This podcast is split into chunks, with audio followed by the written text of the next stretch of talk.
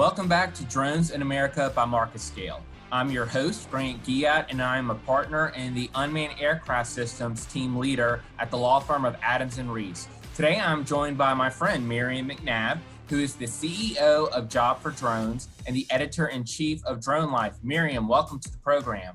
Thanks so much for having me. Um, we're absolutely thrilled to have you. You're a huge name in the industry. I think many of us in the industry get our, the first bit of information we get about what's going on in this industry is from Drone Life. So thank you for staying on top of things. And it's good to know there's someone out there who's keeping track of everything that's going on. Um, you know, we have a lot of great things that we're going to get into, but let's start by telling me a little bit about your background, how you became involved with drones. Sure. So, um, I am a serial entrepreneur in the high tech industry. I've been in the high tech industry for my entire career, which is, you know, now over 25 years, and um, really focused on emerging technologies. So back in 2013, uh, some of the partners that we had started businesses with before came up with this great idea. They said, you know, we've we've heard of this like very niche thing. There's there's drones, and we think that they're going to start to be used um, commercially. So we want to kind of get in and start a website. And being the uh, only member of the team who had kind of a liberal arts degree, I was assigned to, to write content. So I started out back in 2013 just writing a couple articles a day, anything I could find on kind of Twitter and uh, the news channels and the social media channels. And, you know, fast forward to 2020, uh, my partner and I have now now taken over this site, and uh, I've now written over 3,000 articles on the commercial drone industry and attended conferences all over the world. And you become sort of um, very committed to this new industry. I, I would say I'm not neutral, unfortunately. I'm, I'm not the New York Times. I am pro drone all the way. I really, uh, this is absolutely the most fascinating space that I've ever been in, and I can't wait to see what happens next. Well, that's exciting to hear because there are so many media outlets that we are up against who are not pro drone or who don't understand. I saw um, a well known political pundit post something yesterday about Walmart's recent announcement. Um, I think they're partnering with Flytrex or something like that. Correct. Um, and so uh, they were just the, the pundit was like, "Oh, great, this is all 2020 needs." And I'm sitting here thinking, contactless delivery. I mean, you don't get more so. exactly what 2020 needs, right? exactly, and so that that um that hesitance and uh, resistance is just really unfortunate. But I know you and others in the industry are doing what you can to change the tide, and I'm doing what I can on my end with uh, government leaders and clients to try and work to really build something that we all can be proud of and are proud of. Um, like you, I'm proud to be in this industry, and it's one of the funnest things I've ever done. Something I never thought I'd be in, but I, it's great to be a part of. I feel like we're all a team, and we're really trying to move this ball forward in the face of adversity. So it really is something phenomenal. So let's talk about jobs for drones. It was one of the first, if not the first, kind of match pilot to the project kind of deals, wasn't it? It is. And um, you know, when we started it out, uh, there really wasn't a lot of differentiation in the commercial uh, drone industry in between commercial pilots. You know, now what we see is is there's big firms like DroneUp and DroneBase and and so forth taking sort of really the industrial jobs. You know, being a pilot to do something like drone delivery or inspection services and so forth. That's a real um, specific skill. A lot of times we're looking at industry experts who have now learned to fly drones rather than kind of the other way around. And with Job for Drones, yeah, and with job rather for drones, inspecting towers rather than climbing those towers. Exactly, exactly. Tons of, you know, industry has really adopted this. So if you're PG&E or or or um, one of the electric company, Florida Power and Light, and you're trying to, you know, inspect power lines, that's a real specific thing. You need someone who's has expertise in the power industry and in flying the drone. Um, but Job for Drones has just kind of been around for a really long time. Uh, we started out, still, we're in the middle of a redesign right now. It's, we started out with this kind of, you know, percentage thing, but we never went after anybody for a percentage. But now, um, really, what we are is is for all of those pilots out there who are interested in kind of working, um, finding jobs here and there. Some some people who are doing it part time, some people who are professional photographers and also want to do it full time, and you have a lot of individuals who are sort of realizing like, oh, I need a drone. You know, we just had a flood. I need somebody to to take images of my property so I can send it to my insurance agent. Or, um, you know, we're having a wedding event. We're really interested in this. We're putting our house up for sale. We're, we're interested in that. And so, for all of those jobs, that's job for drones. You know, if you're a pilot, working independently or for a small firm, uh, we're the place to, to be, not the large industrial um, kind of kind of huge contracts. So I think that there's a real market for that, and just by by dint of you know sort of every day we're getting new pilots uh, onto the site. You know, and I'll also add, Miriam, I represent a couple of the bigger pilot networks, and I will say that there's a lot of crossover. It's not an exclusive thing. So just because you're a pilot in uh, Drone Base or Drone Up or Fly Guys, it doesn't mean you can't be a pilot in another network. We see that all the time. And in fact, my clients encourage it. They encourage to really broaden your opportunities, broaden the opportunities because word gets around. And right now, everyone's trying to move this industry forward. To, and um, I, one of my, uh, another one of my clients puts it best. He calls it co-opetition. And it's um, competitors are cooperating because they're realizing we need to move this industry forward. So um, kudos to Jobs for Drones for being one of the first, if not the first, on the board. You've seen what's come after you. I mean, and it, it really set a great precedent in place for all the opportunities there are going to be for people who harness this technology. So let's talk about Drone Life. Um, when was Drone Life established? Drone Life was started way back in 2013. 2013. Okay, so it's been seven years. Yeah, it was before Part 107. It was when we were still writing all kinds of articles about Section 333 exceptions and and uh, how to get those and who had them and and what Part 107 was going to look like. You see, you've been here seven years. I've been in it for three years, and I feel like just in my three years, it's been night and day from where we were. So I can only imagine what it's like for someone like you who's been around prior to Part 107. You've got to see the advancements that have been made. Despite complaints we hear about the FAA not moving fast enough, surely you see that this industry has really moved forward back in 2013 when i attended the very first drone conferences that i went to uh, 2014 there were there was you know tension with the faa and, and when michael huerta took the stage you know there was palpable sort of tension in the room. We need 107 they're holding us back. We we need to let this industry go and uh, you know, by the end of Michael Huerta's period at the at the FAA, I was enthusiastically applauding him every time he got on the stage because I had really come to realize the enormous complexity of the situation that the FAA is faced with. You know, they have an impeccable, a perfect safety record. They have a safety record that is just absolutely unmatched. And and to try and maintain that safety record in the face of a completely unknown technology where you have no idea how many flights are going to occur next year. You know when you talk about manned aircraft you can predict pretty pretty accurately how many commercial flights are going to take place in 2021 you have no such luxury with the drone industry. You have no idea how fast that's going to expand. So, really, they have done a stellar job sort of collaborating with the industry to the extent that they can and um, really trying to move forward with all of the government stakeholders uh, that need to be kept happy and all of the industry stakeholders it's an incredibly complex situation and they really are doing a great job. That that's been my change in perception from uh, the beginning to to over the last seven years. It is a very tricky situation because you are dealing with the new technology and i think what a lot of people surely you grasp this but a lot of people don't. Humans are far more likely to encounter a drone once ubiquitous because they're flying usually under 400 feet or under Correct. the top of a, a structure. So um, it, it definitely is. People are going to be encountering drones.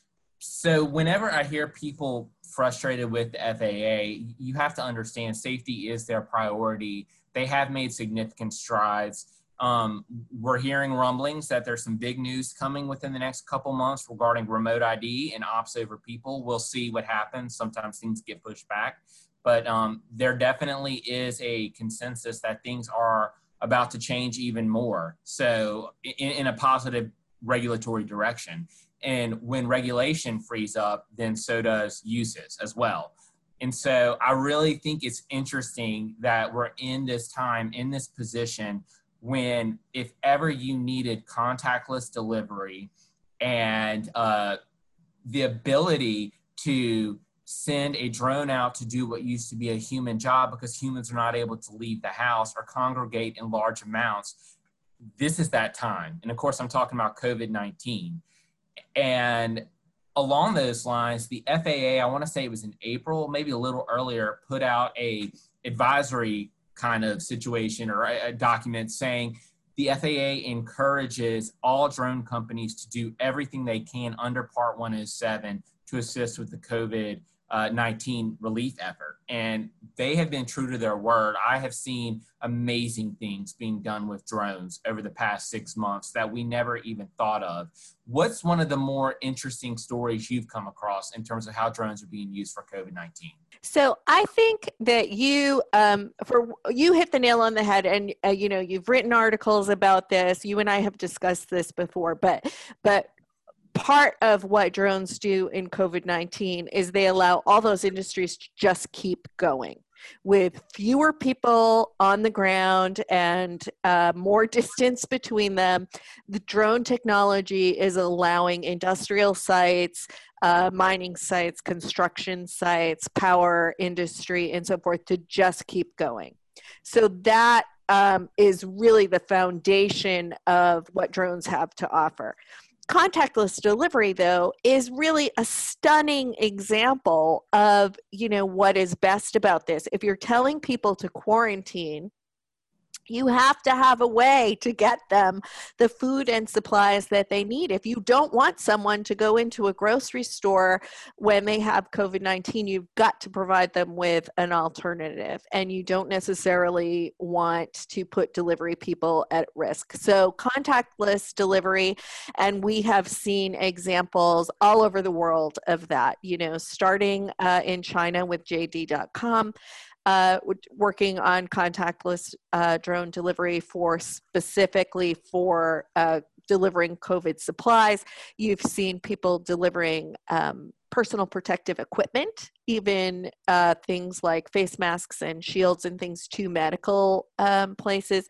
You've seen the medical industry able to sort of get more efficient with applications like uh, UPS Flight Forward is doing on the, the medical campuses you know, and you've seen applications like Wing in Christiansburg, Virginia, where they're demonstrating, you know, delivering everything from library books for the summer reading for, you know, junior high school students to things from Walgreens and restaurants. And that's where you really get into this is people's everyday lives. And if you can imagine, this pandemic will be over, but you are going to have days when you get the flu and you don't want to go out and and this is a huge benefit for communities everywhere. So I think contactless drone delivery is a big one.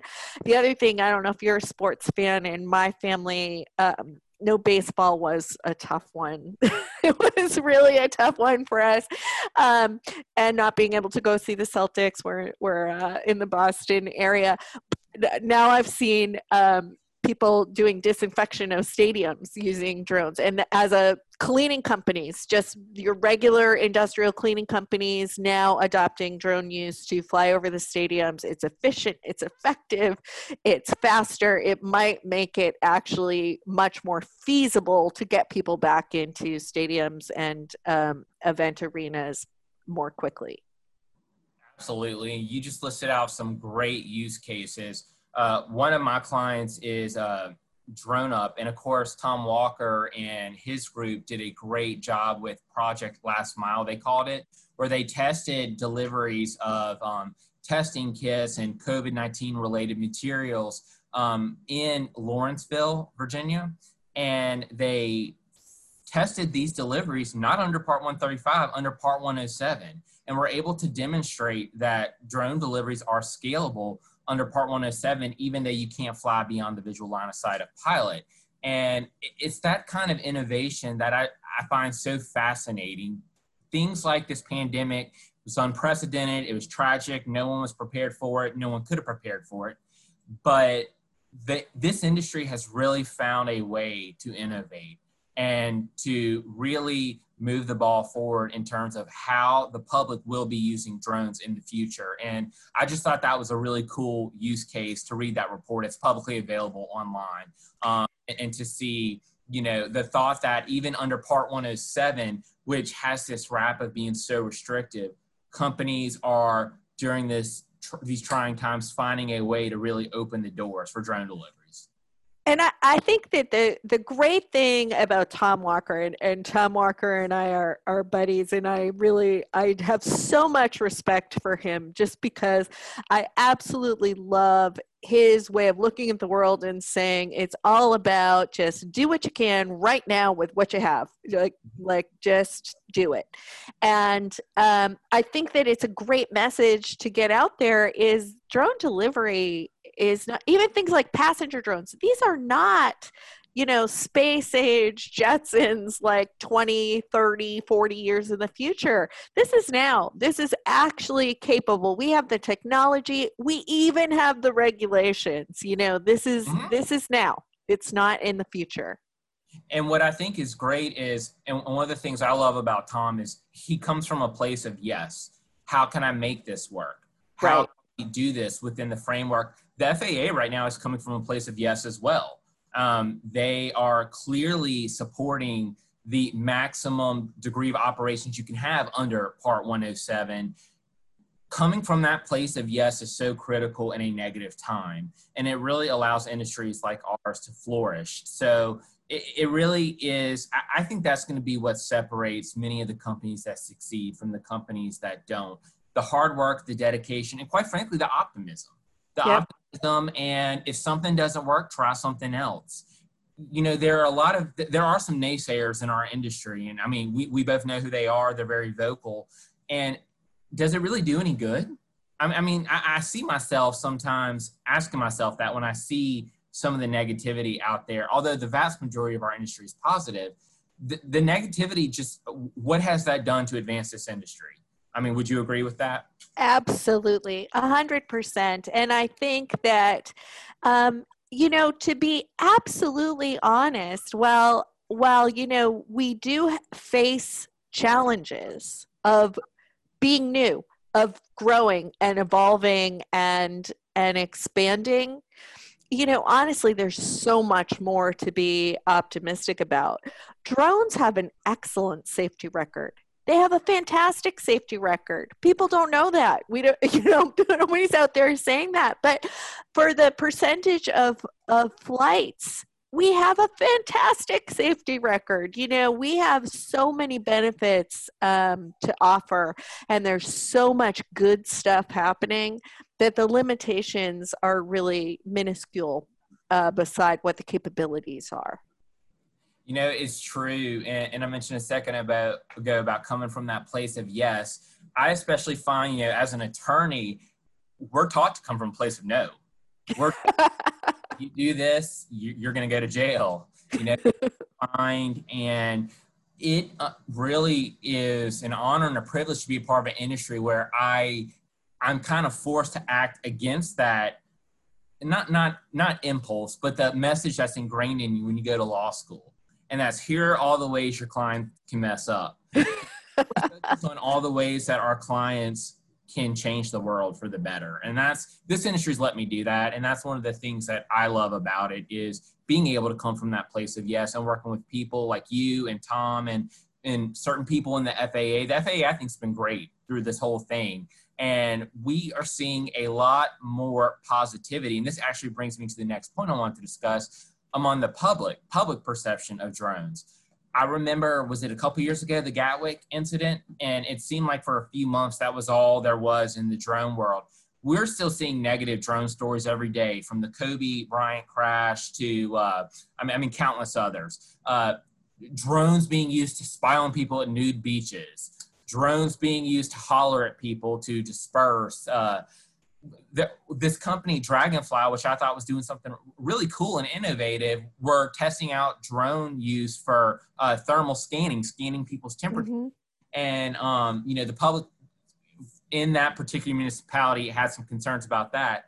But those examples aside, I I have noticed not just in my community, but in the communities in which my clients operate, the public and state and local government decision makers are becoming more pro drone. They are starting to realize the value in this technology. And it's not just the drone deliveries and the being able to facilitate social distancing and practice uh, public safety and health. It's also the fact that when your utilities go out, if you're in Lake Charles, Louisiana, which got decimated by Hurricane Laura, you're able to send a drone out there to do inspections and, and assist with restoration efforts far quicker than you could send a human being or a helicopter out there because drones can get lower and they can have more they have more accuracy when it comes to inspections like that.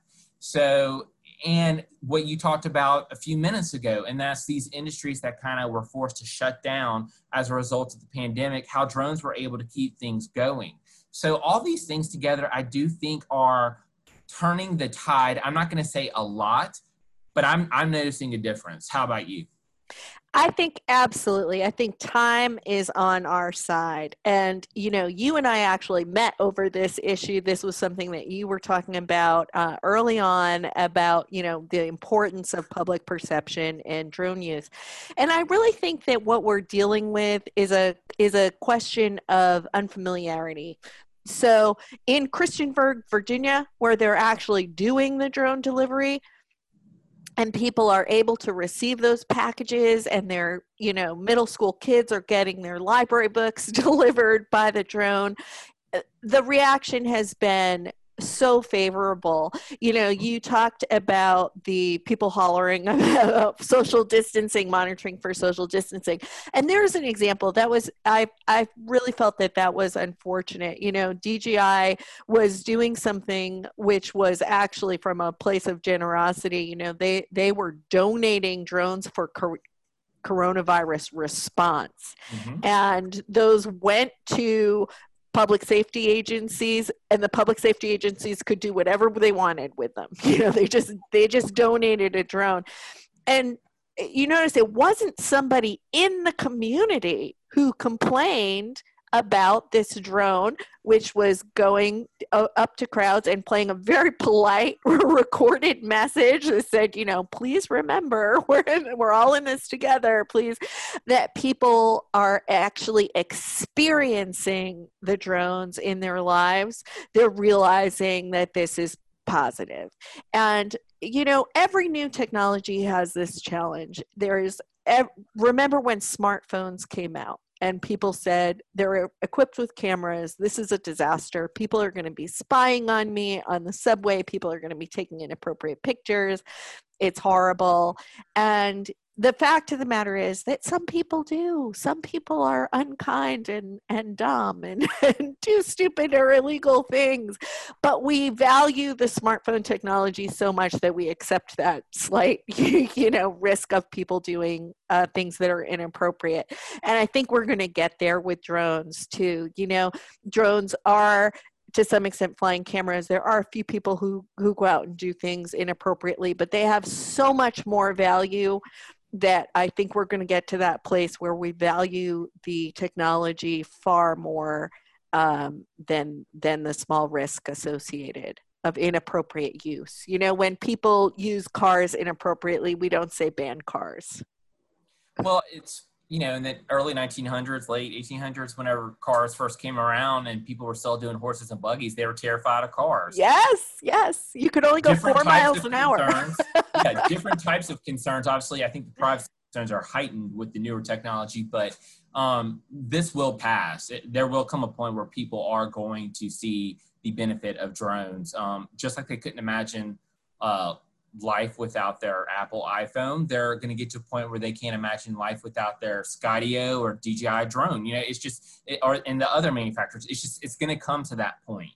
And um, getting to that point is tricky. You brought up how in the dispersion example about dispersing the people who were congregating, how it was a state official or a, a, some kind of government official.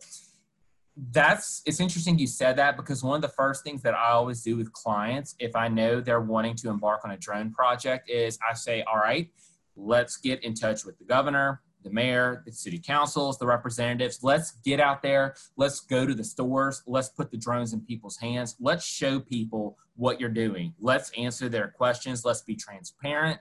If there's a risk that the video is going to get sent to some other country, let's tell them. If there's not, let's tell them. Be completely yep. transparent and honest. And that's come a, a so far, you know, it's done great things. And one of my clients, Deuce Drone, is now operating. Um, they're testing utilizing drones for delivering fast food and groceries in the South in Alabama. And the first thing they did was engage the community and let people touch the drone and answer questions.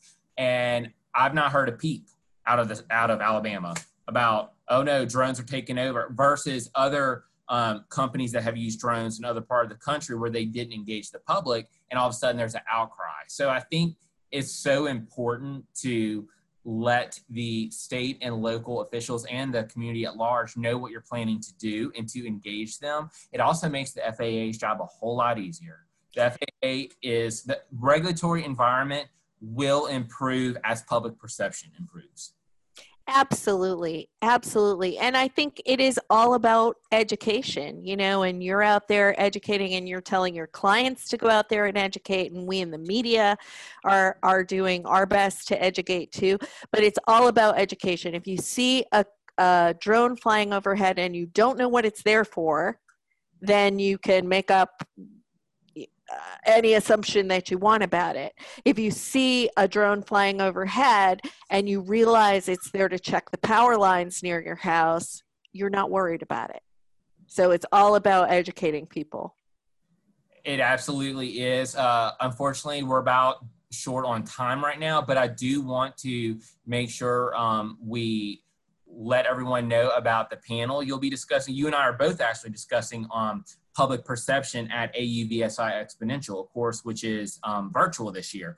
Yours is on Tuesday, October 6th at 9:45 a.m. and I think that's Eastern Standard Time.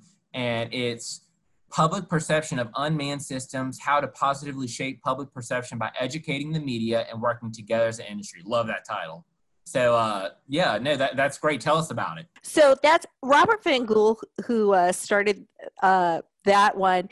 Is actually he works as um, an agency for drone companies, and I think that.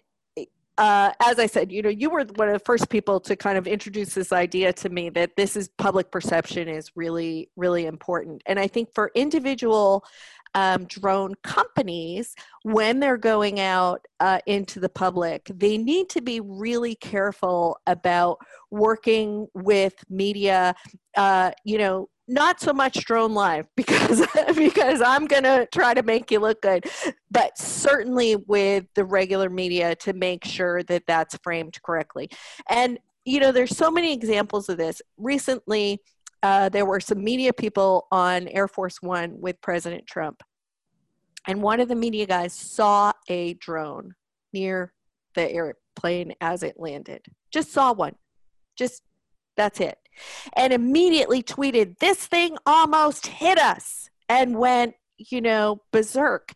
And I was thinking, wow, there's an example, you know, got so many follows and comments and everything. But seriously, Andrews Air Force Base, Air Force One, you see a drone, it doesn't occur to you that it's part of the security procedures. Exactly. I mean, this is not that really they let like a random guy flying a drone get two inches away from your airplane. I don't think so. I'm not buying it. You know, so so this is one of those things where a little education goes an awful long way. I mean, it's horrible. You're seeing it, especially because we're in election year it's almost like people reporting things without checking their facts first. And or else they're giving you half the story without telling you the other half which totally would have you know changed your view on it. It's it's really irresponsible in my opinion. And i mean you're right. A simple investigation even it would have taken five minutes to verify. Right. just ask someone hey what's that what's that thing for? It could be like they're checking ice on the wings you know they're they're doing it, it uh, most likely really part of the airspace security. I don't know, but I'm having a really hard time believing that at Air Force Andrews Base they just let some random guy fly their drone two inches away from the plane. Don't think it, so. Yeah, it's one of those things right now that's just nonsensical. You know, I mean, it's almost like these days you can't even read a story without stopping to be like, okay, who's reporting it? What are they saying? Where's the other you know it, it's just it's too much. And drones unfortunately are right caught up there in the middle of it with all the issues that both sides of the government are putting on drones on um, foreign source drones and drones in general. It really would be helpful if we could get more government leaders understanding the positivity of this technology. And you know uh, my representative from baton rouge actually who's the um, he is the ranking member on the aviation subcommittee. Representative Garrett Graves is a huge pro drone fan. And it's almost like if we could just get more people to understand how this technology is improving lives, then I really think it would go a long way. But unfortunately, fear and negativity, I guess, sell stories. We really need to go from the place of surveillance to security and Absolutely. protection. We need to change those words and and that perception. Absolutely. I completely agree. Well, Miriam, we are about out of time. It was a blast having you on here. I knew it would be. Um, we look forward to seeing you on U- a- AUVSI Exponential. And um, we definitely would love to have you back on the program. And I'm sure you and I will be in touch very soon. All right. Thanks so much for having me. It was great to talk to you. You too. Be sure to tune in next week for Drones in America by MarketScale.